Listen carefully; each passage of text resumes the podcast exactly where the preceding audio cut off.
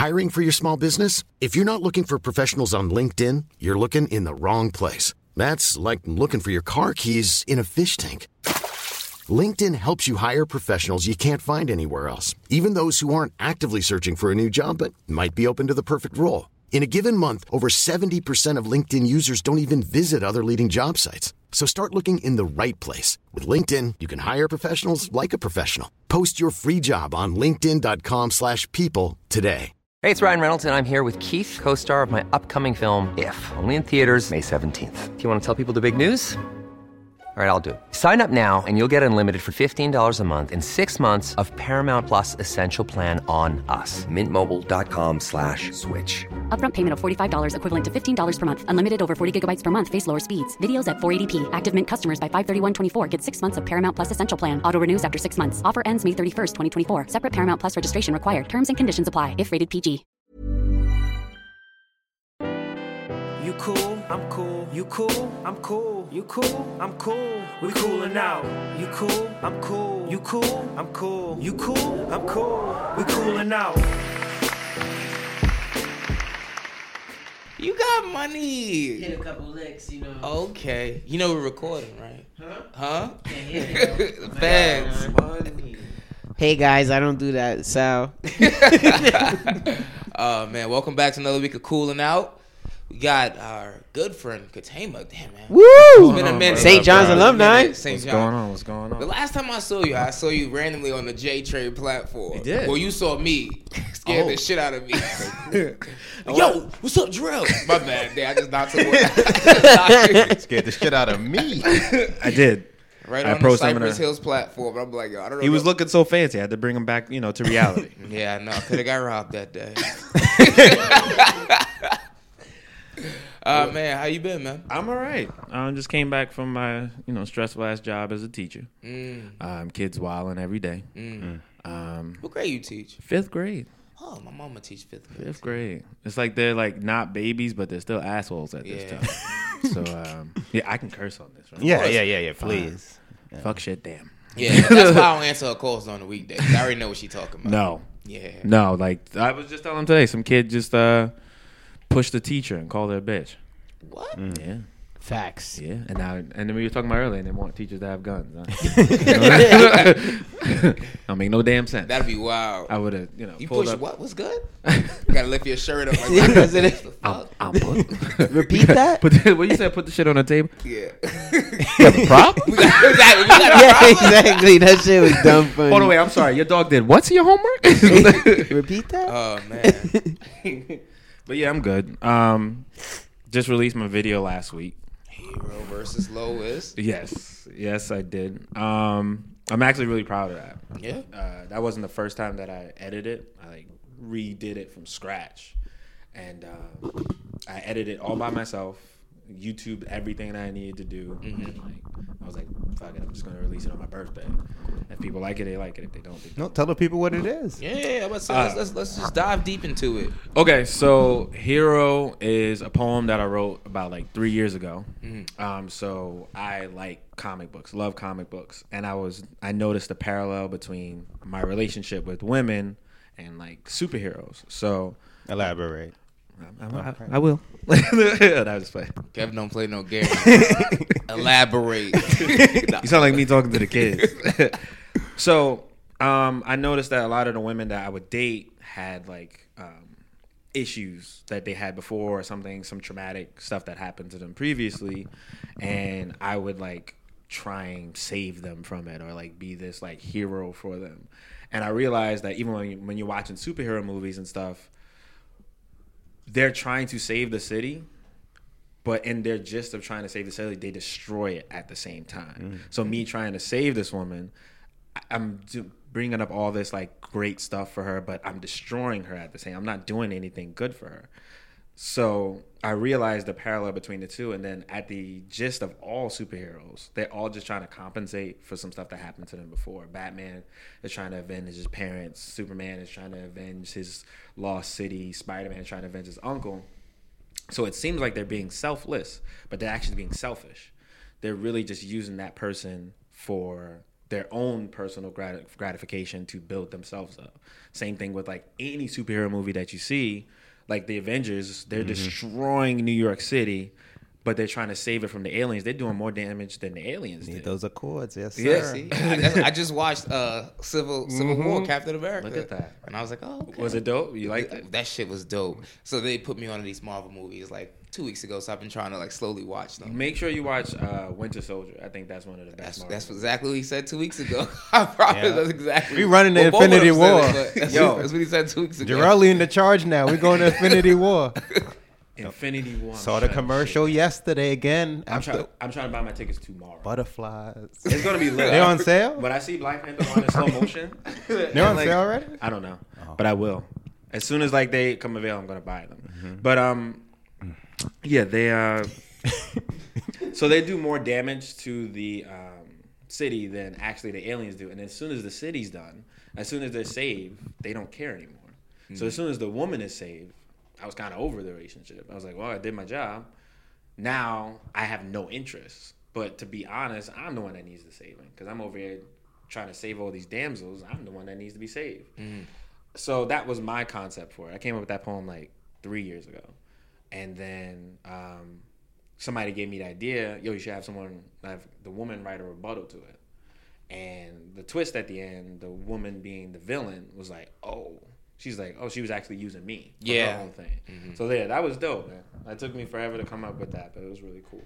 That's dope, man. You know, like when I first, so I watched it numerous times because, like, the first time I watched it, when you were, so from the hero pers- perspective, right? As it's going along, I'm like, yo, where's this going? This is going to take a weird twist, a weird turn, mm-hmm. because you're like saying all these great things about how you don't want to look like anyone else and how, but then I can't give you all of me. Mm-hmm. And then when you said that, I was like, yeah, this shit about to take a weird twist, and I was waiting for the twist.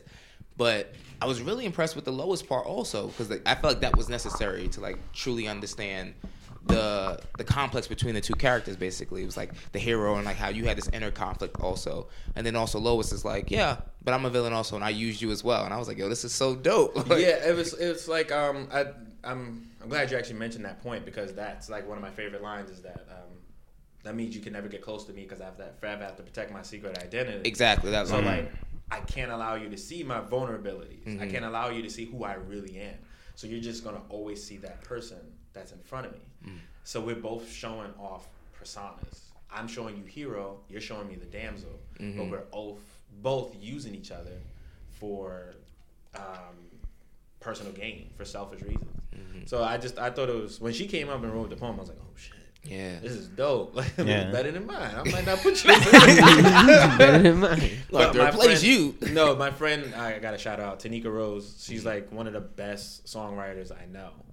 And my friend Mika, she's a singer. She was the one that was acting out, um, uh, the the Lois in the video. Yeah. that was dope. More to come though. Nah, that was dope. More, more, more to come. So how long have you been? So I didn't even know you were like you wrote poetry. Was this like something that's been in the arsenal in the chamber for years, or like, how Um, how did this come about? So, well, first of all, both my parents were aspiring rappers. So, like, that's where I got, I guess, the bug from. So, like, my fa- my mom is actually way better than my father, which is my mom had bars, like it was lit. So then, um, I've always wanted to do it, but I was always afraid. Yeah. I was afraid because the way I present the poetry is not in the same cadences as I'm sorry. The way I present the poetry is not the same way as other spoken word artists do it. They have the, these similar cadences and stuff like that. I mm-hmm. I would never do it like that. I just don't have that in me. But um I saw this guy, a poet by the name of Daniel Beaty. He has this famous poem called Knock Knock. Mm-hmm. But the way he presented it was so powerful and and touched like such deep emotions. I was like, oh, I can do it. I can mm-hmm. do it just like how he did it. And I was saying earlier that around the times when I did start doing poetry, I was in like counseling for like three years. I was doing like my own personal counseling. What year was this? If you know what I mean, like around what time? Um, It was like towards the last year of St. John, so it was like 2009. 2013. Oh, I'm tripping. That's, that's, that's when we went to St. John's. Are you tripping, I'm bugging. My bad. Long No, week. Been a long, yeah. so it was like the, yeah, like the last year of St. John's to about the first uh, last last year of uh, grad school. Got you. So um, yeah, I was doing counseling, and as I was doing counseling, I was just unwrapping certain things that I never really thought about, and my way of expressing it was through po- poetry. Mm. So like most of my poems, I never write down. It's literally like a puzzle piece in my head, and I would have like one line, and then just build on top of that, on top of that, on top of that, and then I have like a complete story. So it was I would always start my poems as like I use this poetry as therapy to set my inner thoughts free so I could eventually become the man that I want to be. So that's what it all was. Is all all my poems are reflections of me. Well, you never write. Most of the, I mean, I'm not Jay Z, but You know that's what I was thinking. I was like, okay. I'll put them so quickly. I mean, I'm not Jay Z, but motherfuckers about to beat on the table. It's supposed to say something there. nah, um, it's so it's it, it literally depends on what I'm talking about or what it is. So like if there's a topic, the first thing that comes to my head, I'll think it and then to just build on top of that. And it just it's like a puzzle piece. Just like once they come together in my head, it's it's in my head. They're stuck in my head. Um, the hero poem I came up with like I just walked some girl to her house and I was walking home. It was like literally a 20 minute walk. And the opening line and just like Katama, I have hi, my name is Katama, I have a hero complex. And then I was like, which means n- I, no problem is ever too complex and just building on top of that, on top of that. And that's how it usually works for me. Um, none of my inspiration from poetry actually comes from poetry. I uh, I watch battle raps. the way they play with the words, the way they spit, stuff like that. That's Yeah. how all my inspiration comes. So that's that's it. I just fix it and build it in my head, and once it comes out, it comes out. And, I'm, and I think that's why my poems actually hit the core most of the time because it's literally just from the depths of my soul coming hmm. out. So that's what it is. got you. Hmm. because that's what I was telling before Jarrell got here. Like that's something I think we all felt at one point. We just never fully like brought it out. Like I know I did, and I didn't realize it until sort of the poem. Like damn, like you really be looking at weaknesses and you try to fix women when you're in a relationship, not realizing you might cause more damage than you think. Yeah, I mean, it's. Um, I think Chris Rock said it recently, where he said that um, women are loved unconditionally, but men are loved with a condition. So like, or love under a condition. So like, under the condition that you could provide something. Mm. So as a man, you're taught from jump, you're supposed to save, you're supposed to help, you're supposed to assist, and you look at this woman more of a as a mission rather than a woman that you're supposed to love, that you're supposed to protect, and all this other stuff. You look at it as like a mission to accomplish, mm. which is not fair to her, because if you only see the mission, then Yeah, once it's done. once it's done, well, what else am I supposed to do? Because you know, men are Yeah. usually Yeah. tunnel vision. We go to the, we go to the clothing store, we get pants. We go to the pants section and out. Yep. and we go home. In and out. I came in for this. Why are we looking at everything else? Yeah. Why are we looking at the? Yeah, I clothes know my size already.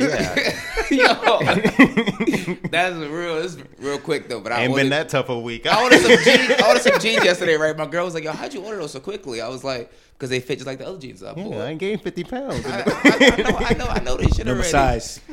But it's funny because I'm listening to the poem and it made me realize, like, damn, like, I don't know if I feel that way now, but like, I know that I've gone through phases in my life where I did have this complex, where it was mm-hmm. like I'm literally looking. I was attracted to people that I could help, or not even I attracted to, but like it was more so like I. I would see a woman that I could help, and then I felt obligated to help them and, and assist them, and it, and it was like, why do I feel obligated to to help you? But then once I helped you, and I, I felt like I got you to, you know, the mission is complete now. Then I'm looking at you, and I'm like, why am I here? Yeah, because it's like it's like everyone wants to feel needed. And because you know people will say, "Oh, a man wants to feel like a man, a woman wants to feel like a man." Mm-hmm. But if you go to the gist of what that actually means, is people want to feel needed. You want Mm-hmm. to feel like you have a purpose in this relationship. And oftentimes, it's told our purpose is to save you Mm-hmm. from your past, or like I said in the poem, is to prove to you that I will never be like the other scumbags. Mm-hmm. But then I wind up being just like that scumbag. because I was only with you to, to help you, Mm. to, to- to help you for that mission. Now, uh, well, this is awkward. Like, kind of ready to go. Like so, and, and I noticed it was like a, it was kind of like a repeated over and over thing that like I noticed that happened. And the good thing for me is that once I write the poems, and I'm like, it's like facing it. Mm-hmm. And now that I face it, I'm like, okay, I'm kind of over that now. Question. So, I guess it's kind of a personal question, but how do you get over that then? Like, if you so you say you face the poem, you realize that about yourself. Like, what steps do you take to get past that? Well, okay, so like I was saying before, when I was doing poetry and when I mm-hmm. started doing those poems, I was in counseling. When you're in counseling, counseling allows you to look at past things mm-hmm. and from a different perspective. So at the core of it, you're trying to make up for the past people you couldn't save, the past people you couldn't protect. When you start examining that and start um, understanding, like, well, so I guess to answer your question, the gist is first understand where that's coming from. Understand why do you feel that way? Why do you feel so obligated to be with this person just to save them? Once you figure that out, understand that one, it's the past, and two, a lot of those things, those burdens that you're putting on your back, is not your cross to bear. It's just not. It's not your fault. It wasn't not much you could do. There's not much you could do to save that person. You saving this new person ain't gonna rearrange or change the past. Mm. The only thing you could do from that is learn from it. And if you want to help someone, you can help people, which is perfectly fine, but that shouldn't be the sole purpose why you're with this person. So the mm. gist is to find out why you're doing this and understand that's not your fault. It wasn't your fault. There's nothing you could do about it. So mm. um, get to the core of why you want to do it. Mm. Yeah, mm-hmm. because it sounds like it's something internal. It's not something that It's just definitely something out. internal. Yeah, it's definitely. def- I mm-hmm. mean, most of the people you pick is because internal reasons. Like there's, you know, they remind me of your mom, or you know, there's something that you grew up with, or like I'm mm-hmm. used to. I'm not really attracted to girly women because the women in my family are not girly at all. I forget mm. that they're women most of the times. They will fight you. I'm legit serious. my cousin got in a fight on Christmas over dog shit. Over dog shit. Over someone you leaving dog shit around the house. All I saw was bop bop bop. Oh no, that's my family. So I'm I'm not I'm so when I see like a girly woman, that's not what I'm attracted to. But it's internal. That's what you've been learned to associate women or something like that. The people that you grow up, with, the women or the men that you grow up with, that's your uh, barometer of your expectations for the opposite sex. Were you a psych major? I was. Okay. I got my bachelor's in psychology, got my master's in industrial organizational psychology. Okay, I figured. I was like, you know, your barometer. I was like, I just all I just can't be deep, brother. I was like, all right, this is a whole other level of psychology. I well, like, I mean, psychology is everywhere. yeah, it is, but you know, you just seem more uh, well versed in it than the average Yeah, person. I love it. That's the reason why. I, I mean, I don't know why I'm a teacher now, but like, I, yeah, he left. but I love it. It's so you can psychoanalyze these badass children. I don't. You I don't? count down to four fifteen. At this good. point, I'm like four fifteen, June twenty second. That's all I'm waiting for. what grade? Fifth. Oh shit, about to go to middle Soon school. Soon come. Soon come. No, they we- they're considered middle school at this point, but um, um, they you know it's right before you know, psychology major, so it's right before puberty. So like biologically, they're still kids, but they're making that transition, Transition. into like being teenagers and stuff, and that's just when the asshole comes out. Like there, this little girl called me out in front of everyone. Mr. Stewart's elbows is ashy. Oh, Damn. Bitch, you got a 32 on your exam. Be humble. Spell ashy. spell ashy. Be humble. but nah, it's, it's a hard age. It's a hard. It's a very very hard age. Um, I mean, I talk shit about you know the kids and like their assholes, but they are. but I feel like I can say that because like I'm from where they're from. Like I grew mm-hmm. up in Brooklyn, in Canarsie, right around there. My Caribbean, my parents are Caribbean, just like their parents are Caribbean. I know what they're going through a lot of times. I can relate to them. And mm-hmm. being a teacher comes, you have to have this level of empathy dealing with these kids because there's often times where you got to understand no she really couldn't do her homework because she's the only person in her house taking care of seven other kids no he really if you give a kid there was one kid that had um he had um his parents pretty much abandoned him and he had a, a grandma that was dying of AIDS. So it was pretty much him taking care of himself. And the other teachers would get so annoyed when he wouldn't show up to show up to school and he wouldn't do his homework. I'm like, you have a 10 year old kid who's by himself. You give a 10 year old the option to do your homework and go to school or sit at home and play video games. Which one do you think he's gonna pick? Yeah. There's a certain level of empathy that I feel like a lot of other um, educate, educators lack that you really need to be in. But teaching is just it takes everything out of you. Yeah, but see, you also they lack the empathy because they probably ha- never faced those circumstances. No. You know, they have they don't have no way to um not recognize, but they don't they don't feel for that, you know, for those circumstances because they never experienced it. Yeah, it's like us trying to like, you know, come up with women rights issues or something like, or trying to like, yeah, it's you really know, difficult. We Some, some you you have you have no experience with we it. don't. We, It's like there's not. You can have as much empathy and you know as would you, as you would want to. I mean, you could have as much kind of understanding as you would want, but mm-hmm. at the end of the day, you're not a woman. So there's certain things that you don't know that fear of walking around three o'clock in the morning because you think some man might assault you. You don't know. You don't know that fear of like, oh, if I wear this um, outfit, will it send the wrong message? Even though that doesn't matter at all. Like mm, we don't know that fear. Just like they don't know that fear of being a black kid in Brooklyn having to look both ways. Like there was certain things that I had to go through growing up in school that I realized that no one had to go through that. And There's a lot of people that didn't went to school and didn't have to worry about getting robbed. There's a lot of people that didn't that Yeah. went to school didn't worry about getting jumped. Like there was people that just la la la la la. I'm in school and that was it. I didn't know that existed. Just like these kids, they don't. Sometimes they don't know. There's a kid that got hit with a stray bullet three blocks away from my school. Three blocks away, and that's a reality that these kids got to live with. That some of these teachers who come in who've never, some of these teachers are coming in from North Dakota. Wait, what neighborhood are you teaching? I'm in Canarsie oh, okay. which you would think is calm, but Canarsie is way more hidden. But like in the charter school network, it's like most of the teachers are not from New York. They're from Oregon. They're from North Dakota. They're from South Dakota. Ain't no black people over there. None. Ain't no people from the city over there. So there's a lack of empathy that you'll have, and that's one of the reasons why I like get up every day to go because I know the kids want me there. Yeah. But June twenty second. Got to find a new hope.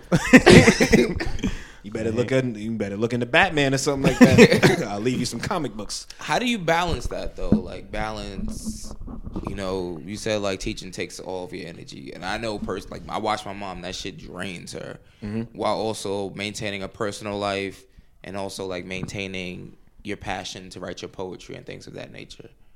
Um, because that one, that passion is just never gonna go away. That's that's that's my poetry is the gateway to my dreams, to what I want to do, to being involved in entertainment, to creating movies, series, acting, and stuff. That is my gateway to get there, and I have to stay focused on that.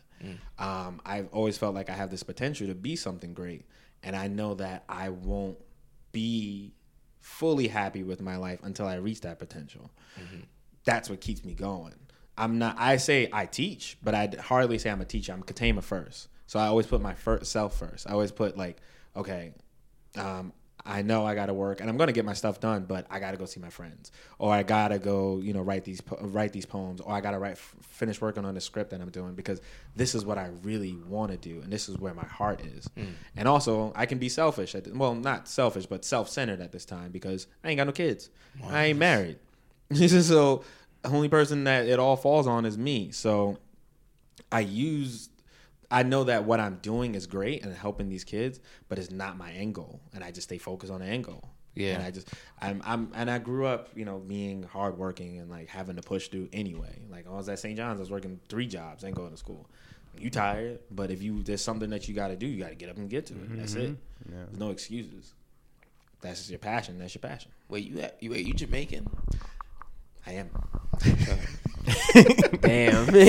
You know- I apologize. That that was just too easy. I, Two for two, huh? He tossed it up. I was like, He's a psych major? he tossed it up. I was like, all right. Vegas, this I'll nigga. dunk that one.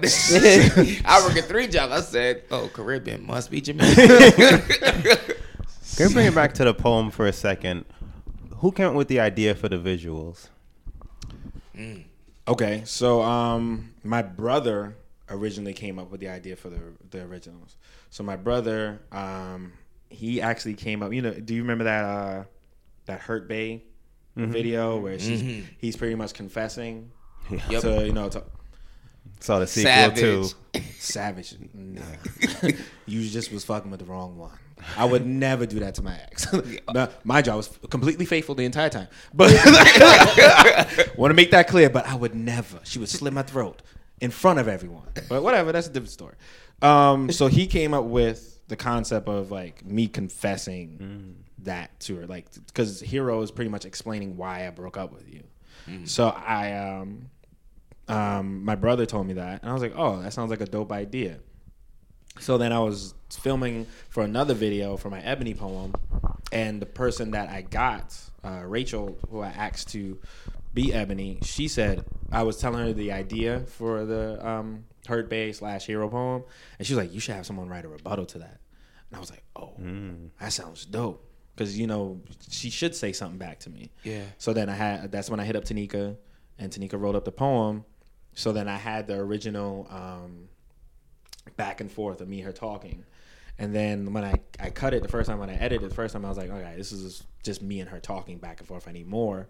So then we reshot uh, another scene in which it's like us. It's our last day together, mm-hmm. the picnic. I wanted to tell that story of how it ended to explain why we're here right now. We're mm-hmm. both here to explain why it did end, and I want you to see that story. Ah. I wanted you to see that story as to why we ended it and why are we sitting here now. And also, I wanted you to get invested in the story, just to tell the story a little bit more. And you know, people have short attention spans, so you need stuff to go back and forth. Now. That's it. Mm-hmm. So yeah, Nice.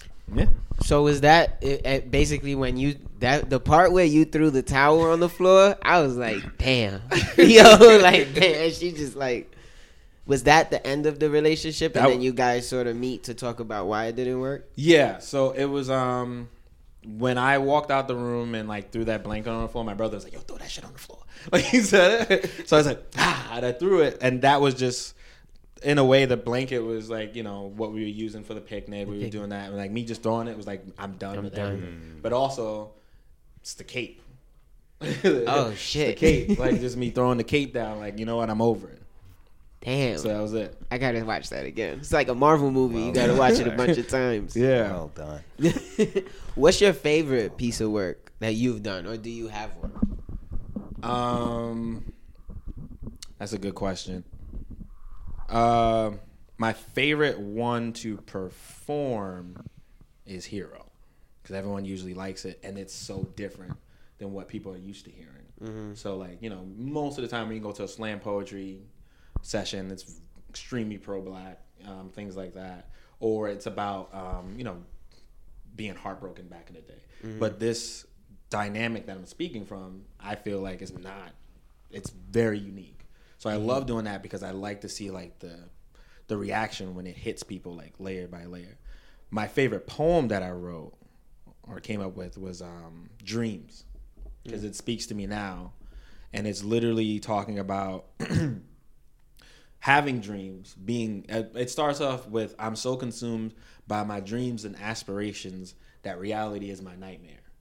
Because i think about my dreams every day all day and i came up with that poem when i was working at uh, morgan stanley. I was like a business analysis there. Oh, okay. and uh, yeah i hated it. So hated it. So like but um, me sitting in front of that computer thinking about my dreams all day but in our society that we live in your dreams are beaten down and replaced with like stability.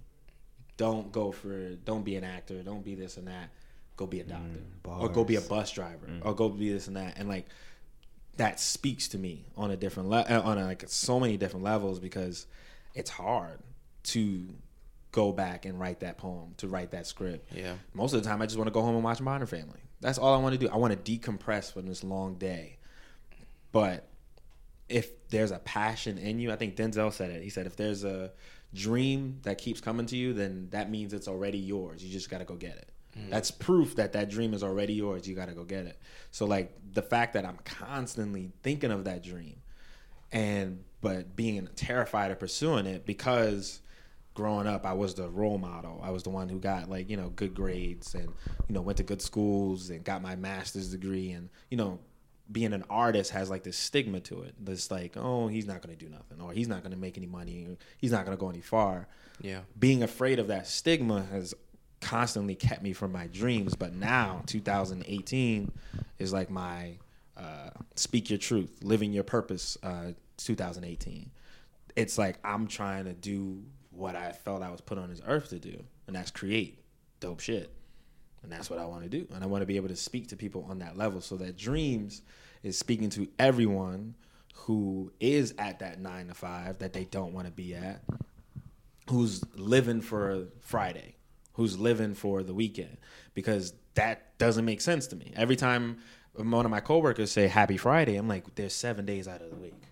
Why am I living for three, two? Because two, because Sunday you just think about Monday. So that's why I One and a half because Friday you at work. Oh yeah, that's, That's true. it. Like you living for just one day, and that doesn't make sense to me. I don't think we were put on this earth to make to do that. And especially, um, like I said before, I love saying it. I'm young. I ain't got no kids, so it's just me. So it doesn't make any sense for me to live that life if the only obligation that I have to anyone is to myself. So dreams is my favorite one because it just speaks to me on like multiple levels. Did you have like a sudden realization? What what what changed? Um, what do you, southern realization? Like that really made you? What triggered you to really go for it? Um, I think one of the biggest things for me was I got this amazing opportunity to work for um, Harry Belafonte. Um, so yeah, for some people who don't know who Harry Belafonte is, he's like this civil rights activist. Um, you know, he he like pretty much funded the civil rights movement. He used to fly people down to march on um, Washington and stuff like that. And I had this opportunity to work with him and being in his house, seeing all his golden plaques, mm. seeing all his humanitarian awards, because at the end of the day, I want to be able to use my art to help people. That's all I want to do. So seeing him being in his house made it real. It made it very, very, very real that like, yo, this shit could happen. Yeah. Like one time I was in the office with him and he's answering the phone and he's like, yo, what's up, Sid? And I look at somebody else and said, Sid, what the fuck is Sid? He said, Sidney Poitier. I said, get the fuck out of here. I said, this nigga's on the phone with Sidney Poitier. wow. hey, yo, Sid. Like, what up, Sid? Yo, that's what he said. What's up, Sid? Or, or like he missed a phone call from like somebody. Well, I'm trying to think. Can I say that? Well, no, he missed a phone call from like uh, Mr. Williams. I was thinking Jesse Williams. It was actually Pharrell. And I was, and like he didn't even care. Like he was just like, oh, it's Pharrell. I was like, this, and this was like Happy Pharrell. Like when Happy was like number one on the when he's- Billboard. Mm. And I'm like, you, he don't care. Like he just, he genuinely does not.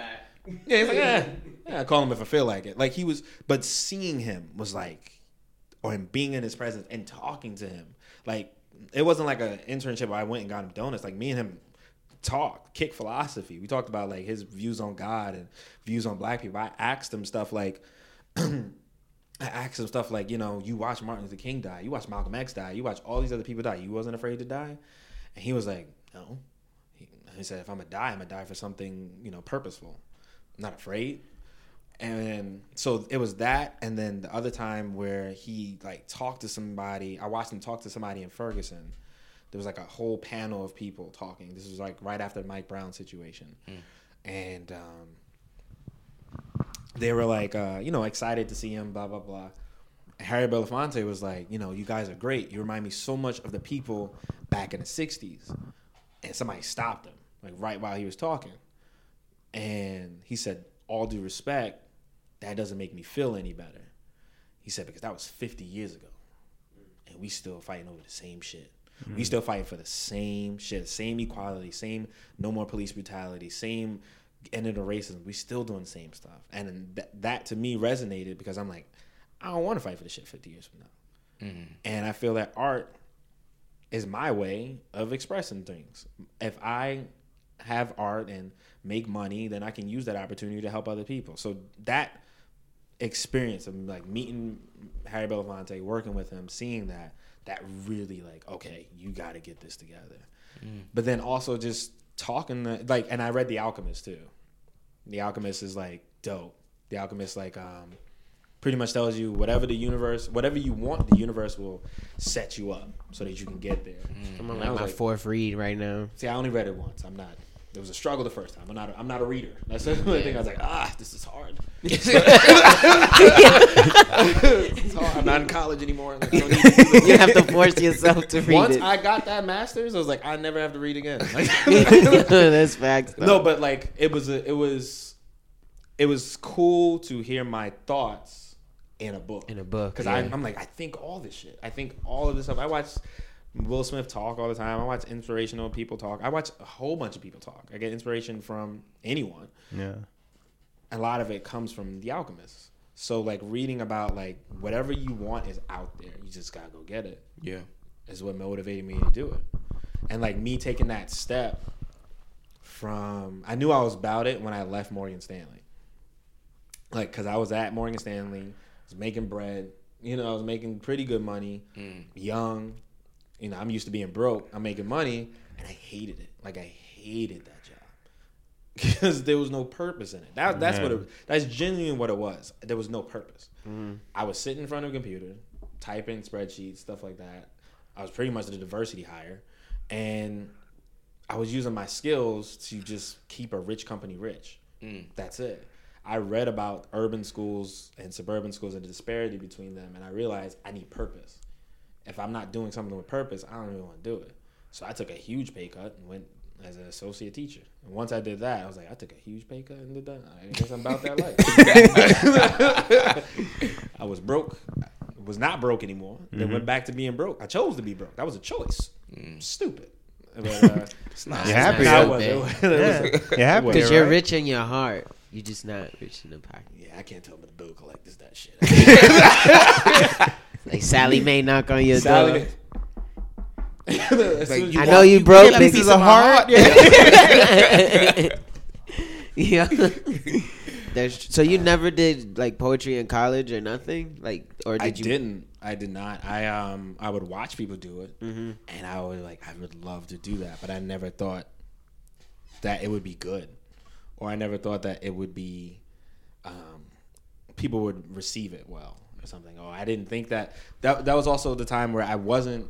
I didn't start doing counseling until like my senior year of college. Yeah. So counseling did help me unlock a lot of thoughts, and I was able to bring those thoughts into fruition at, through through counseling. So um, pre-counseling, I had thoughts, but I didn't know how to word them. Word them. Mm-hmm. So, uh, and then that was another thing is like, it was another thing I'm working on too, and it's not worrying about as much what other people think. If you come from a genuine, That's so difficult. no, but if you come from like a genuine, authentic place, it's going to resonate with somebody. It's going to hit somebody. And wrestling taught me that. Like, like whenever a wrestler comes out with like a cheesy, corny gimmick like Rocky Maivia, Yeah. nobody feels it. No, they ask you to die. Yeah. Yeah, they actually, they actually die. But when you're like, no, fuck it, I'm just gonna be me and just be my authentic self, it hits people. Mm-hmm. And that's something I learned about. I've watched countless spoken word artists perform before me, and I'm like, shit, I gotta go after him. And then I'll perform, and that same person that I was worried about going after comes up to me and like, that shit hit me. So making your own lane for yourself too is just like you know i didn't know how to make a lane for myself back then i was worried about trying to fit into some box but now I'm, my comfort level with myself is like up there so now I make my own lane Have to myself stop. Bro. yeah That's dope. Uh, you have a question? Uh, June twenty second. June You keep 22nd. mentioning it, right? it's the last day of school What happens after that? i was gonna say sell drugs but uh, So Please poems, don't. nigga.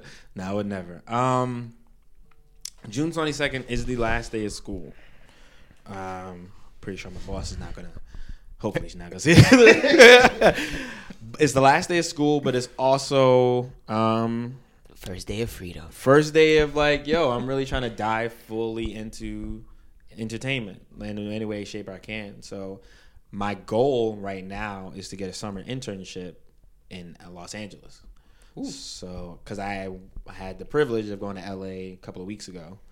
My first time out there. At first um, i wasn't feeling it. Like i was just like mm, this is pretty superficial. I'm not into that stuff. Um, and then i went hiking with my friend atika who moved out there and i thought it was just gonna be me and her apparently not she brought a whole just crew of black creatives and mm. like i Many of us have those stubborn pounds that seem impossible to lose, no matter how good we eat or how hard we work out. My solution is PlushCare. PlushCare is a leading telehealth provider with doctors who are there for you day and night to partner with you in your weight loss journey. They can prescribe FDA-approved weight loss medications like Wegovy and Zepbound for those who qualify.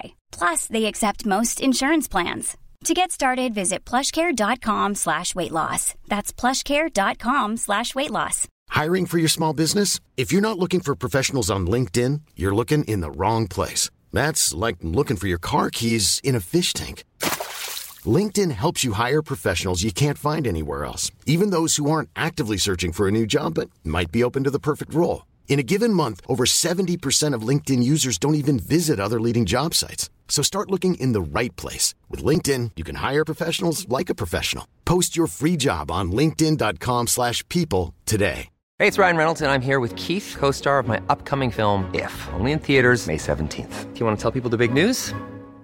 All right, I'll do it. Sign up now and you'll get unlimited for $15 a month in six months of Paramount Plus Essential Plan on us. Mintmobile.com slash switch. Upfront payment of $45 equivalent to $15 per month. Unlimited over 40 gigabytes per month. Face lower speeds. Videos at 480p. Active Mint customers by 531.24 get six months of Paramount Plus Essential Plan. Auto renews after six months. Offer ends May 31st, 2024. Separate Paramount Plus registration required. Terms and conditions apply if rated PG. Many of us have those stubborn pounds that seem impossible to lose, no matter how good we eat or how hard we work out. My solution is PlushCare.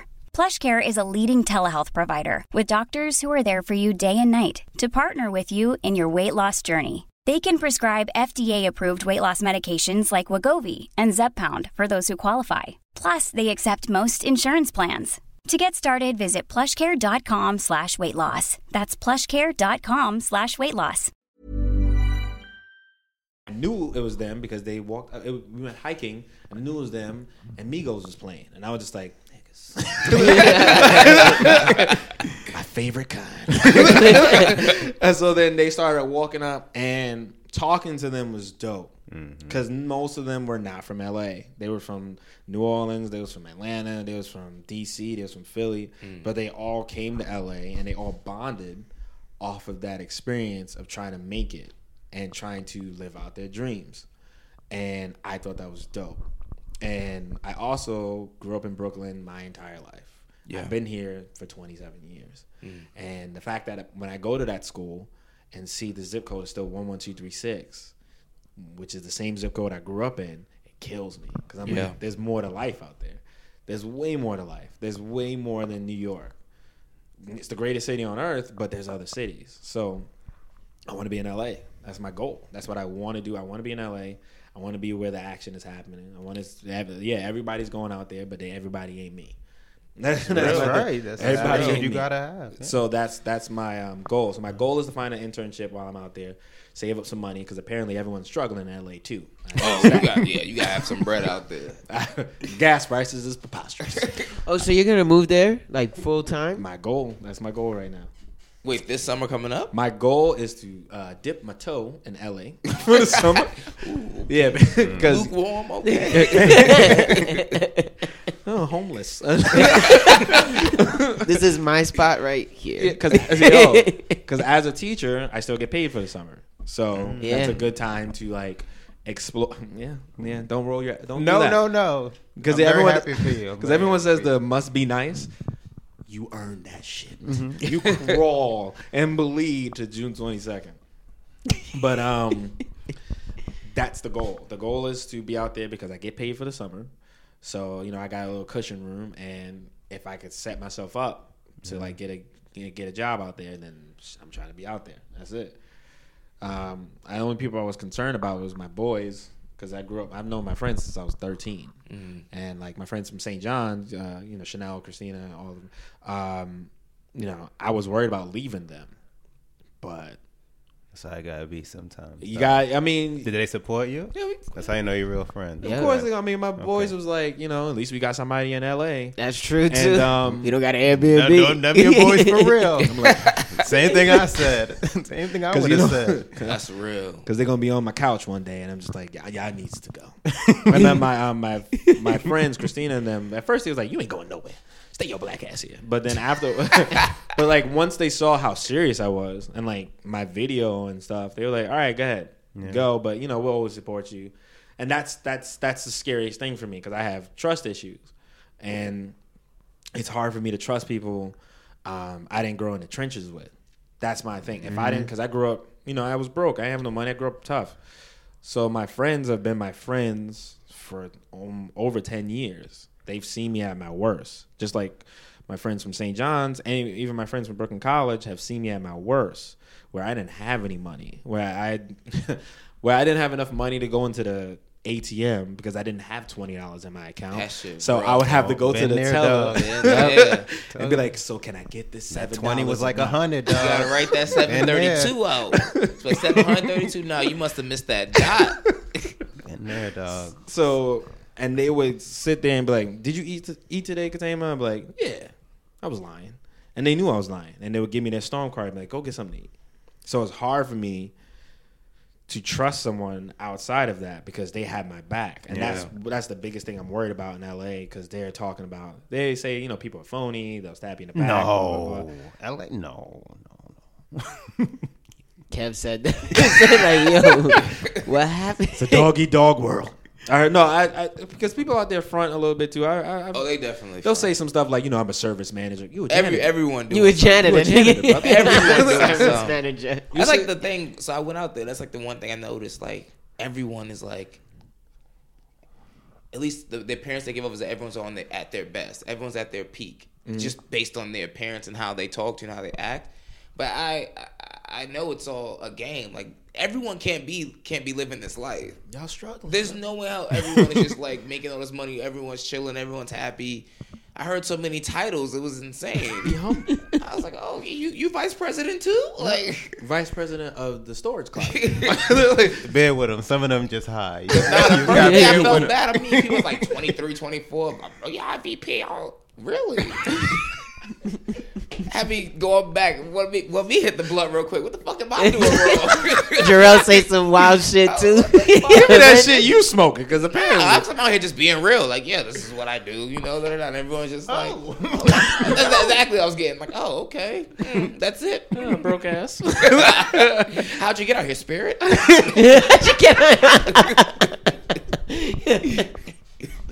Yo, I didn't even know that Spirit was like a cheap line until like I flew to Atlanta and was like, oh. this is terrifying. Oh, it's terrible. I'm the cheapest man you'll ever find. I will never risk my life like that Yeah, again. no. I think Kevin gave me that. Him and our boy oh, Armin, Oh, I used Armand. it. Hurt Ever since back. then, never, Back, never my again. knees. God almighty. Never again. Never, never. You don't get you know, Wi-Fi, no Any camera. I nothing. gotta I'm pay not working for, this hard for for carry-on baggage. I'm Oh. like, nah. And the seat. Don't Yeah. you gotta pay for the seat too? You gotta pay for specific seats, but oh. you really gotta pay for like a carry-on. Oh yeah. It's You got to pay for the carry-on. Thirty-five for the carry-on. Thirty-five. You get, or you get your personal backpack, and the whole trip, your knees is like this. When I say I would have figured out how to just fit stuff in my pocket or something like that before I paid thirty five dollars, what?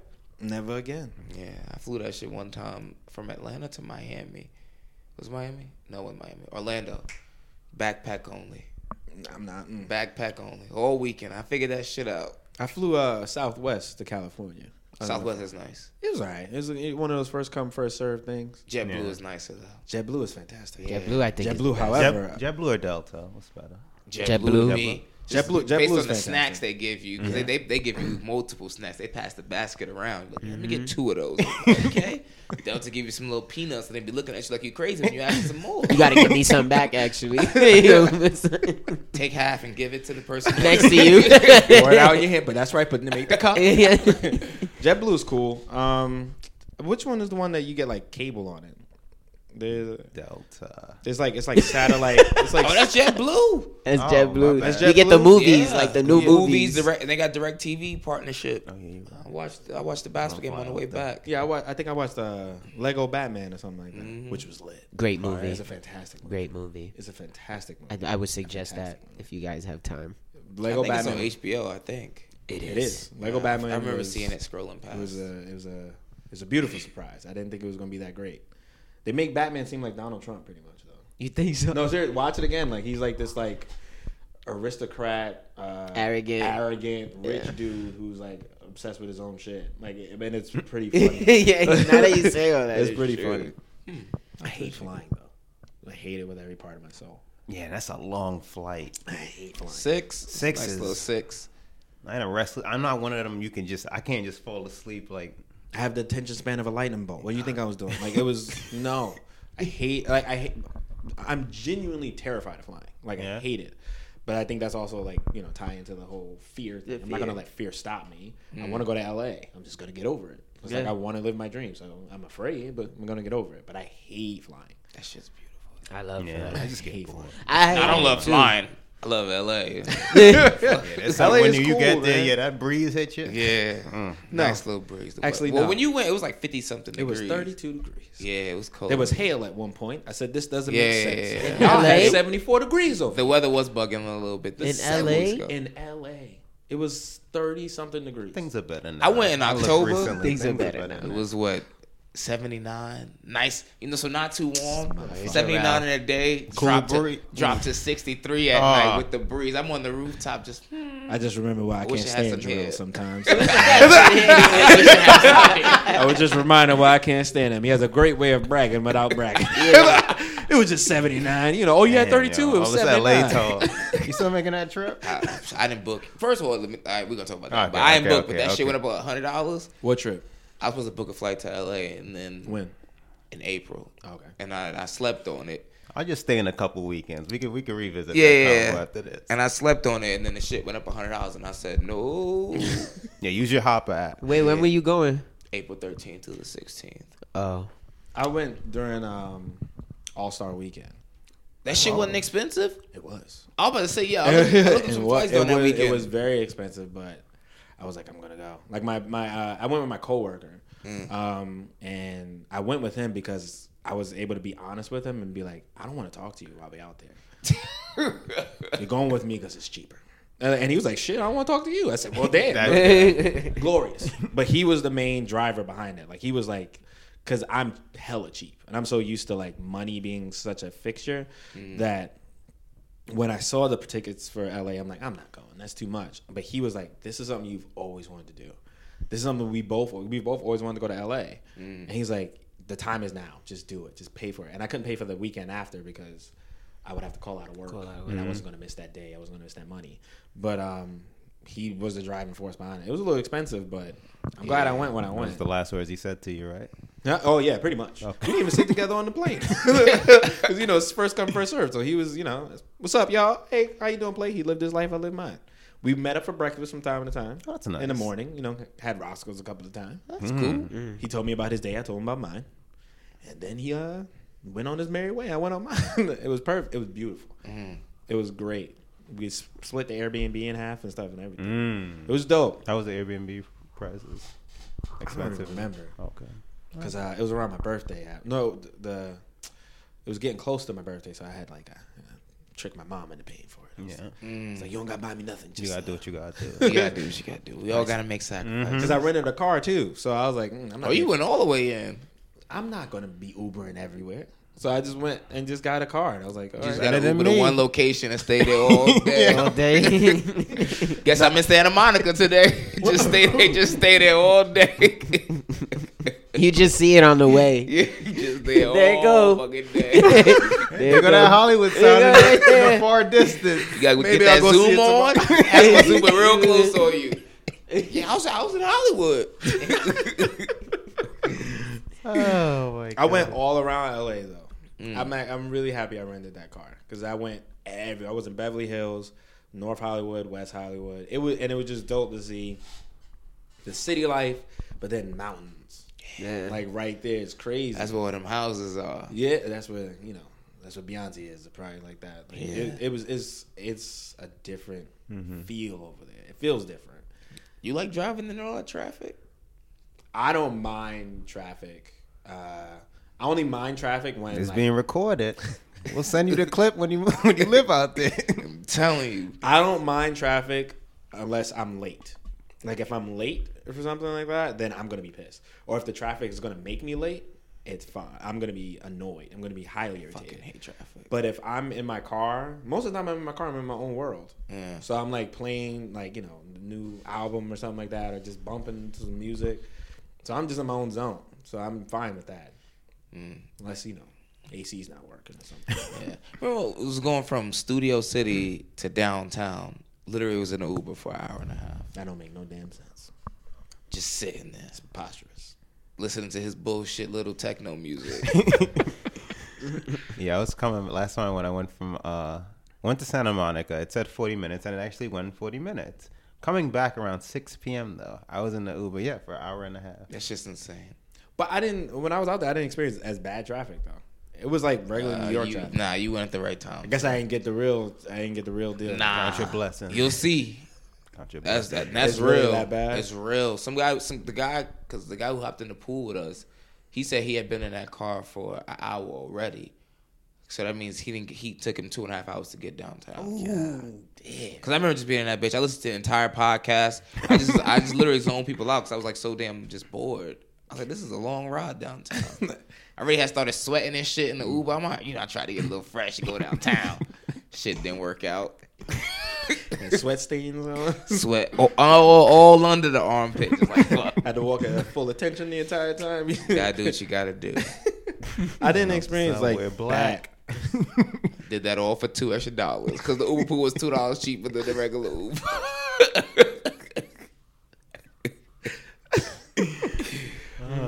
bad. I'm I'm glad I rented a car though, and I didn't experience that bad. It wasn't that bad when I was out there. yeah. But I really like just being in my own. Like when I was working at Morgan Stanley, Mm-hmm. the location was in Westchester, so I would have to drive an hour and a half to two hours pretty much every day. Sheesh. It was annoying. It was ridiculous. But um, that drive back and forth was like a lot of just think time. Yeah. Like it was just a lot of like you know just time to myself. I don't get Mm-hmm. it. I don't get as much time to myself as I would want. So just especially when I was out there in LA listening to like you know Black Panther album or some shit like that. It was like pretty dope. It was dope. It was good. Um, and which is crazy because Kendrick is like like third on my list right now. But his album was like fantastic. Damn was cool too. I liked All American Badass, but Damn was Damn was dope. But just listening to the music and like just seeing the dopeness of like Black Panther and just being out there, being around those black creatives is like, yo, this is where I fucking want to be. This is, I gotta go to LA. When you out there, it just like it just puts a smile on your It face because it's so warm, and you just like. it wasn't warm when I was there, but it was good. It Sorry. like- Cause you keep bringing that shit up. I apologize. no, you have to go back when it's warm. Like you have to go back when it's when warm. it's when it's cold in New York and warm there. That's when you really appreciate. I thought I did that. Yeah, I know. I, thought, I thought I accomplished that goal. warming. I don't know, but you ain't wrong. 74 degrees over here. Yeah, that was that. It was day. 32 in California. Yeah. Normally it's the, it's the reverse though, and you get off the plane and you just see palm trees and everyone's smiling and shit. Are you gonna buy my ticket? Like, I'm not buying my ticket. Now you're getting me upset. That shit went up a hundred dollars. I said, I told my cousin, Not nah, buying I'll my see you sometime after this. see you. We'll try in June. Nigga. I heard. Uh, I heard San Francisco's pretty dope too. Like I heard it's like a. Oh, that's, you gotta talk to Kev. Kev love going there. You like? It's San- okay. I'd rather go to LA. It's, It's, not as warm though. I heard it Yeah. was like beautiful. It is beautiful, Like- but it's not as warm. Okay. It Well, like it's- it's a currently stays around like 50, 60 degrees. LA is. They got beaches that I wouldn't even go to. Like, I don't know why it's there, but it is beautiful. But like weather is the primary, like Okay, that's your. main and just. LA, yeah. LA's dope. I, s- I think I saw the dude from 24. Like I was just like I pulled up, he pulled up next to me, and I gave him like the black one. no the main Jack, dude. keep Oh. yourself. Yeah, I just saw him. I was like, "What's up?" Yeah. And he gave me a head nod. I was like, "Oh shit, Keep this up. famous." I just gave a head nod. That shit Gave is me a head dope. Like my cousin just texted me the other day. He was like, "Yo, I just saw Marlon Wayans in like the nail salon by by his way, by his house." And I was like, "That's dope." You think Marlon Wayans is funny? Hell no. I just, you know, it's funny. When I was younger, I used to love watching the Wayans brothers, and then, but then now I watch it. 'cause It comes on MTV. That's the at weak night. link. And I watch it, and I'm You think like, Marlon's the weak link? No, after coming coming on after like Martin and the Jamie, Jamie Foxx Foxx show, it's just Yeah, and I watch it. I'm like, damn, Sorry, this Pops. really ain't funny. Y'all Yeah. trying really hard. I feel like they were just trying too hard. But then I watched his Netflix special uh, Uh, Wokish. Wokish. I didn't watch all of it. I cut it off after like the first twenty minutes. I felt that way about the. I think it was Chris Tucker's. Uh, I oh, tried. shit. cut that off too. Chris, he had it was a, like he a special. a year ago or two years ago. now. with the white suit on or something like that. That's the. I'm trying to get these taxes. I didn't even know he back. had that. I didn't watch Terrible. it. He was Watch that to- Wokish though. No, Watch. hell no. That- just put your fir- just put the first ten minutes. in, don't do and, it. And, and just and just be like, damn, like Marlon really out here doing this. Don't do it.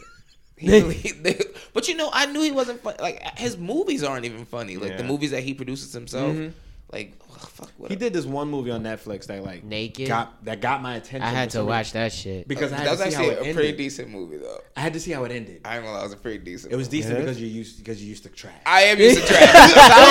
this, this mediocre shit right here. This mediocre. this is a little mediocre bit kinda above fire. a BET special right now. This ain't bad. Basically, That shit, shit was whack. Shit was terrible. it's not as terrible as the rest of it. Shit. I've seen his ass way too many times. now Yeah, that was for, for me to be comfortable with. And you got to see Chris Rock's. Uh, uh, I saw stand-up. Tambourine. Tambourine. I Yeah, gotta saw watch Tambourine. that one. That one was dope. Uh, Yeah. Dave Chappelle's was dope too. That too. goes without saying. Let me Both. download it Yeah, right now. all of them was All like, four. All, his, all his four. like delivery and comedy is like you ha- genuinely have no idea what he's gonna say next, and when it says it, it's like, oh shit, this guy's a, he's a fucking idiot. But he's to, he's one of the greatest I've ever seen. Best doing it right now. You see Monique special? No, Stay cool. what, what special she had? None. You ain't hear all that stuff she was saying about how Netflix blackballed her. I mean, not blackballed, but they like offered. Well, her- yeah, they were talking about the Yeah. you know she got offered five. To be honest, that's a lot of money. to us that's a lot of money. That's a lot of money for her. she like she's great in the sense that like as a stand-up comedian, that's that's a that's a decent price for her. If it was an an actress in like a, uh not a thriller or what's, some, what's like a drama, she definitely deserves her money. She has an Oscar for Precious, and she does great jobs in like those kind of those kind of roles. As a stand-up comedian, I don't know Monique. I mean, okay, so I She watched. Miss Parker. in the comedy field, she's still Nikki Parker. That's her. That's her most prominent role. So okay, no, her most prominent role was probably Precious. As a Com- comedian. as a As a comedian. Okay, okay. So, I, me, I didn't think. I thought that five hundred thousand was a low ball. Like that was pretty. She should have got offered a little bit more because Monique is a legend. Let me finish. on UPN. but I think she's a legend. I think she's a legend to like the black community. So like, there's certain things that like are legendary to us, but have never made that crossover appeal. So like, Boys in the Hood is legendary, or Paid in the Full Paid- is Paid in the Full is legendary Belly. to us, but it didn't make that crossover appeal. Mm-hmm. You think the Parkers is legendary? like, what, like what's legendary that she's done? I'm asking for real though. I mean, that was she's a queen of comedy. Mr. Oglevee. Like everyone knows who that is. Stop! You're not helping right now. no, I'm saying everyone knows who that is. Everyone, Miss Parker. Everyone in the like, black everyone. community definitely But knows who it that's is, and everyone's watched the Parkers. Everyone knows who Monique is. Monique, she is. She's like a legend to the black community. But she has. not I don't think she, crossover means if white people know she is. White people don't know who Monique is. They, past Precious, they don't know who she is. And being that she didn't make that crossover appeal, then no, they're not going to give her as much money. But five hundred thousand, that's a little disrespectful. And then but she couldn't get better. Hmm? We also don't know what everyone else got paid though. And it's She's a com- business. She compared herself to what the Dave Chappelle. That's of the what you world. don't do. That's where you fucked up. Katie Schumer is that her name? Amy Schumer. Amy Schumer, He who said just Katie Schumer. I, I don't listen. I don't. I don't. Yeah. Two white. Wrong white name. Combine two white girls. Feel the bitch. I don't, Feel the bitch. I don't listen. I don't listen to her. I don't, I don't like hair, her comedy, skin. but like supposedly people love it. She's selling out European shows and all this other stuff. So she got what 13 million, I think it was, Mm-hmm. somewhere along those numbers. Yeah. Whereas Monique, What's the last thing you done? You bringing up Dave know. But Chappelle, you- Chris did you- Rock? but we don't know what like she should have compared herself to like Katt Williams. He just did a special. What did he get paid? But did you see her interview with Charlemagne? Yeah. yeah, breakfast club. So, so we're referencing. she made some. Oh, it's, uh, yeah, but I thought she, I thought she made some pretty valid she points. was. It was some. I think she made some pretty decent points. But I, I, five hundred thousand is a low ball to me. I think she two million would have been I turned my nose up to all her points. Yeah, because like yeah, how what do you think was valid? At the top of my head, I don't remember, but um, because I watched it while I was at the gym, but I was Mm. listening to it, and they made like counter offers or something like that. They no, did what they not. said was No counter I think the offer. five. I think the five hundred thousand was okay. We're gonna pay you five hundred thousand, but you, can't can't, like, do this Yeah, you and can't that. do shows or nothing like that for the next two years. I'm like, two. You can't do shows. That's how people get paid. Like that's a little too low. But She also didn't make a, a counter offer though. she didn't. I still think five hundred thousand is low. Like five hundred thousand. How much did Tiffany Haddish get offered? She- That's that's different. not a good because she's on fire. But I think she got paid seven hundred thousand. Or that's, offered seven hundred. That's to do um voice for an animated series. That's Yeah. not oh, for I a thought special. not oh, a that wasn't stand-up for a special. special. Okay, because like when I first, first, first heard um, Monique speak, I was like, hmm, Monique, you haven't been relevant since Precious. Now, if you was Tiffany Haddish saying this, I'd be like, oh yeah, Tiffany Haddish definitely not thirteen million, but she definitely deserved a couple of million. You don't get at least five. She she At deserved at least point you know year. solid five, but like Monique, sis, it's been a while. Yeah, and you got a bad But the thing reputation. about it is that also I can't name a stand-up special that Monique did. Like, The Queens oh, of not even recent history. okay, She did the Queens of Comedy. that was year- I, what I year think is that was that? that funny. Me either. It was 2001. Because I think the Kings That of was Legendary. No, but- I didn't think Queens of Comedy was that funny. I'm Because the Kings of Comedy came out in 2000. I think. that shit So was that came That's out- legendary. That's legendary. That shit was hilarious. That is hilarious. Bernie Mac had me crying, son. But then um, I think she had another special that I saw on Netflix. I like stand up comedy. I do Monique, too. though? No, we're not judging you, dog. I, I watch a lot of stand-up. I, like, I watch a lot. I watch a lot. Me too. Actually, what I used to do at Morgan Stanley, or what? About to admit the stealing time. No, when I was when I was at the, no when uh, you know you listen to Pandora. Yeah. I would put uh, like Oh, Paul yeah, Mooney stations, Eddie Murphy stations, Yo, stuff like that. I love Paul Mooney. Paul Mooney is like my Paul Mooney's a fucking legend. Speaking of, she said, "Oh, ask Paul Mooney about what Netflix is doing, and he'll tell you." I was like, Paul "Really, Mooney's also- Paul Mooney? Paul Mooney's a not Paul He Mooney's is, a but- legend. Yeah. Come on, But Paul Mooney's also way too real for how way Hollywood. too Yeah. real. Like- Like, he knows what's Paul up." Paul Mooney says shit just to make white people Like walk people out. upset. That's his goal. His goal But I- is to make you walk out. I love listening to his shit because. I was listening to actually I was listening to uh, his race race. Uh, it's, called Race. His little stand-up special Mm-hmm. yeah, from like yeah. 1993. Yep. And some of the shit he's saying back then is just so relevant to things that's going on right now. And I'm like, damn, shit still ain't changed. Some of the shit Malcolm X said Yeah. in 1964 is still relevant. That's true. Uh, race is racism is something. It's probably never going to go away. It's it's probably, it's something that's really ingrained because if you if you genuinely understand what racism is, Mm. it's it's literally in my mind. I guess speaking for myself, it's survival. It's survi- It's from a numerical standpoint, white people are the minority of the world. People of color are the majority. So how like people uh, in Oh, for the entire world. for the entire world. Oh, okay. For, the, okay, for the entire world. In was Asia, like, in. India alone, there's two billion. In India Mm. alone, there's two billion. In Africa, there's billions of people out there. Mm. So it's the systematic thing. Racism is systematic. It's not I don't like you because you're black. No, I'm not gonna hire you because you're black. I'm not gonna give you these loans because you're black. I'm not gonna give you any of these opportunities for you to prosper because of this color of your skin.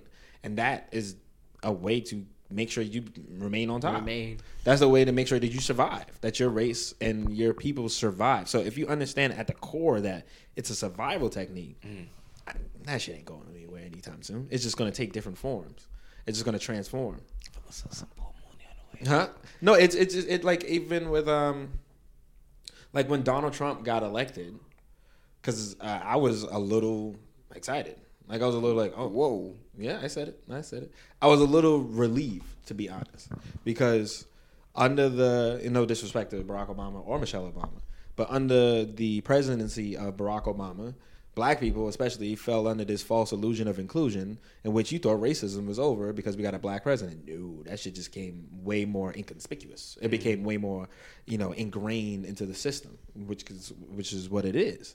So if Hillary Clinton got elected, then you would have had this false narrative that women are doing better, or you would have had this false uh, thought that America is becoming progressive and America is getting rid of its racist, sexist, patriarchal views, which is not true. Donald Trump is, in my opinion, and I'm only speaking for myself, is America just without that mask. And that's the only thing that's that surprised me that he got elected because America's been really good at hiding that mask. But when he stood up there and said, uh, "We got some bad hombres," uh, coming into the, the He said nation. a lot of shit. No, but when he said hombres to me, it Mm. was so powerful because we ain't hiding it no more. Yeah. hombres. You ain't talking about Russian Russians. You ain't talking about English people. You ain't talking about you talking about Mexican. You straight up talking about Hispanics, and you not hiding it. Yep. You not you straight up saying we need to stop letting these people come in from these shithole countries, which was all African descent. And then he said we need to start allowing other people from like it was like Scandinavia or something like that from you know European descent. Like you literally say like stop letting. Ne- oh, isn't he you Netherlands or something? He's- it was like a specific one. the countries too. that he was talking about was we need to stop letting the black people in and let more white people. White people Like in. he's straight up saying it. So for me, it's like I grew up in that type of environment. I grew up. My my middle name is Elijah. I'm named after uh, the Honorable Elijah Muhammad. Like that's what I was. That's what I grew up. That's the environment that I grew up in. I grew Mm. up being very racially conscious. For me, Donald Trump is like that. You smelling smoke when the fire has been When the burning the entire time. Yeah. You finally see the fire. Now you get a little burn That's true. and and it's it's crazy and it's ter- it's terrifying at the same time because of what he does with other countries, the bridges that he burns, the uh, you know the fact that he pretty much got in like a gun war with um, North, North Korea, Korea, talking about yeah. my guns is bigger than yours. That's some that's some nigga shit. What are you doing? That's what hood niggas do when they say we my guns go off, my shit go off too. What usually happens? Their guns go off. They talking about nuclear bombs. That's terrifying. And But- they gonna get hit first too. Listen, the bomb go off, we all gonna fucking go. Listen. That's real. But at, at the but at the end of the day, the benefit, and I think um, Dave Chappelle said it in one of his um, his stand up when he was talking about the the benefit of that woman lying about Emmett Till. Like it's a terrible, horrendous thing, but that event, that horrific event for Emmett Till, led to this domino effect of like progression for Black people around that time. So this horrific election of this man, this terrible person, is I think leading to a lot of I don't think Black Panther would be as successful if Donald Trump didn't get elected because that that need to feel like that need to have that black pride wouldn't be as strong I think.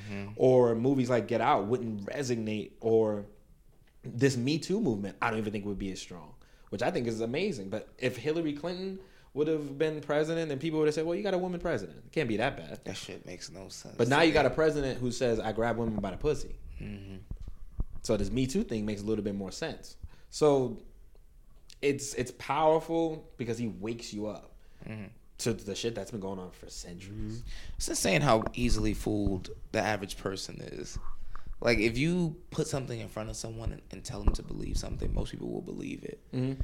Like, and I understand what you're saying about Barack Obama. Like, I was extremely excited to see Barack Obama because I thought that that imagery just in itself was very powerful to black men and black people as a whole.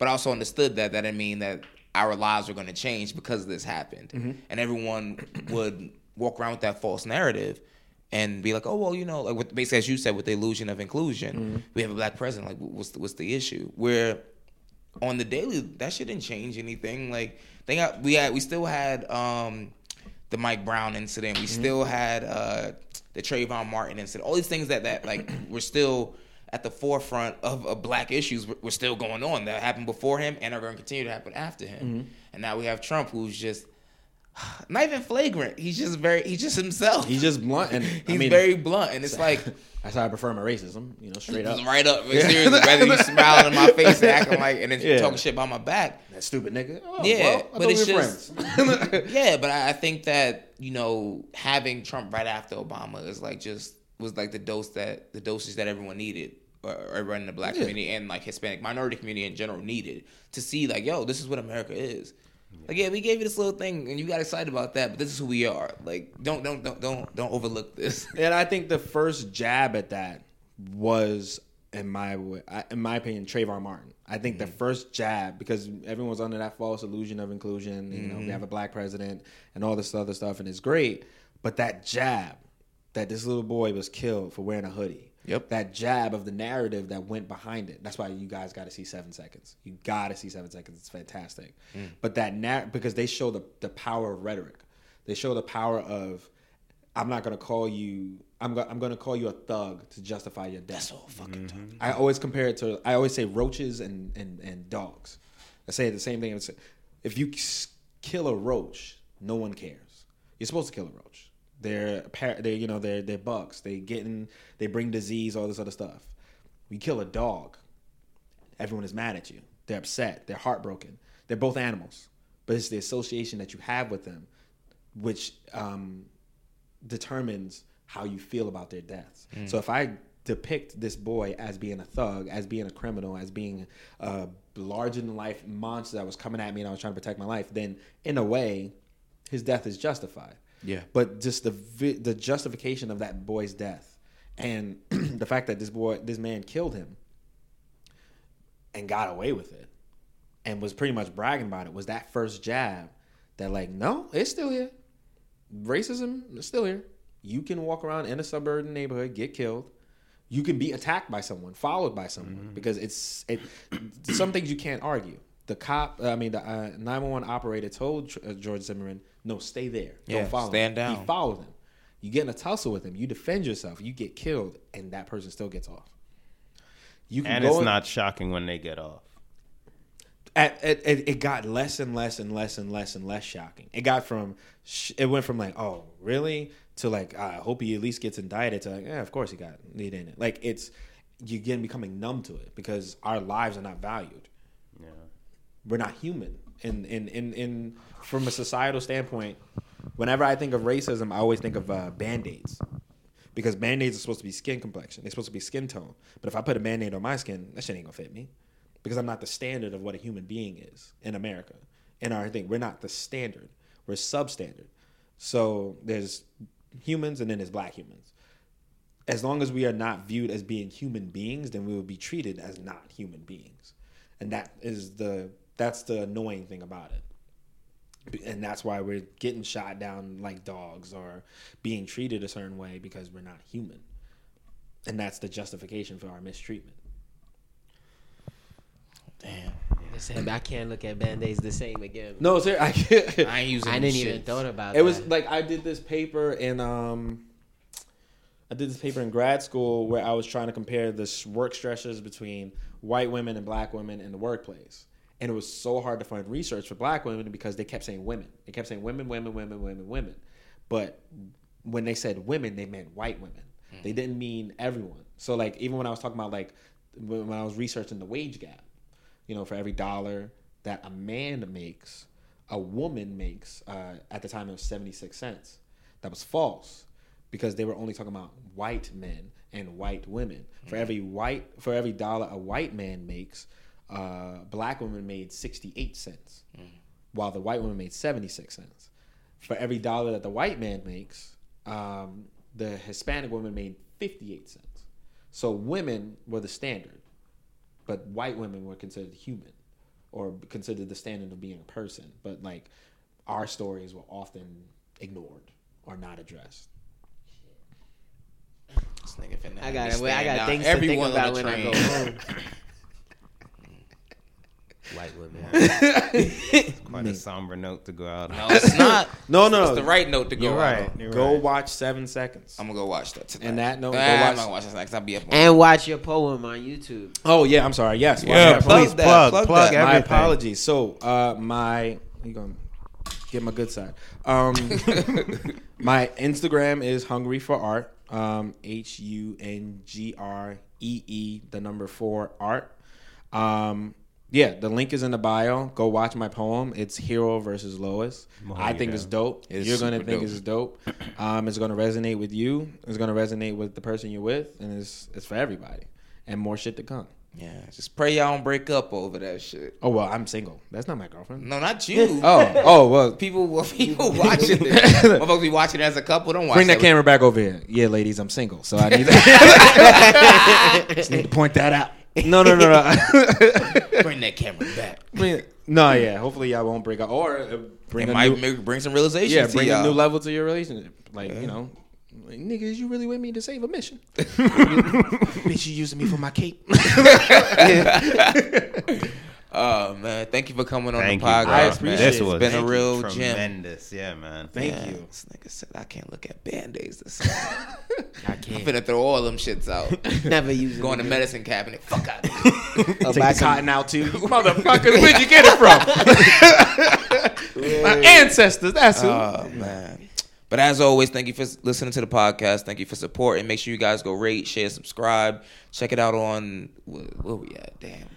Uh, Kev got it. Stitcher, Stitcher, Pippa, SoundCloud, Pippa, SoundCloud, Google, Google Play, I think Apple iHeart Podcasts. We on Iron iHeart? Meat, I thought, yeah, I submitted us. I think. Oh, look, look at on that. iHeart? Kev, look at Yeah. Kev out here playing. Yeah, I submitted us. Man, Humble Kev. brag. And uh, we're doing full episodes on YouTube. yeah, yeah, yeah. Yeah, and um, we, well, we got a lot of dope guests lined up. Yeah, yeah. So y'all just keep checking out the podcast. Keep listening. Make sure you check out the YouTube page. Kev puts in a lot of work putting them episodes up there full length. So if y'all don't want to just listen, y'all can watch. You know. Until next time, it's cooling out. Stay cool. You cool, I'm cool. You cool, I'm cool. You cool, I'm cool. We coolin' out. You cool, I'm cool. You cool, I'm cool. You cool, I'm cool. We coolin' out.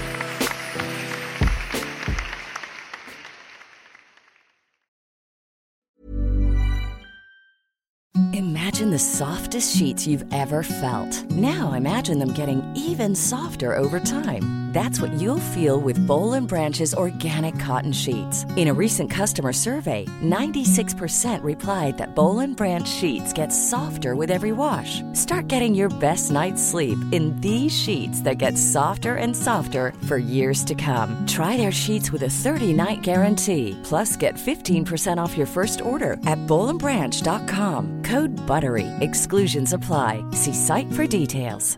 Planning for your next trip? Elevate your travel style with Quince. Quince has all the jet setting essentials you'll want for your next getaway, like European linen, premium luggage options, buttery soft Italian leather bags, and so much more. And is all priced at 50 to 80% less than similar brands. Plus, Quince only works with factories that use safe and ethical manufacturing practices. Pack your bags with high-quality essentials you'll be wearing for vacations to come with Quince. Go to quince.com slash pack for free shipping and 365-day returns.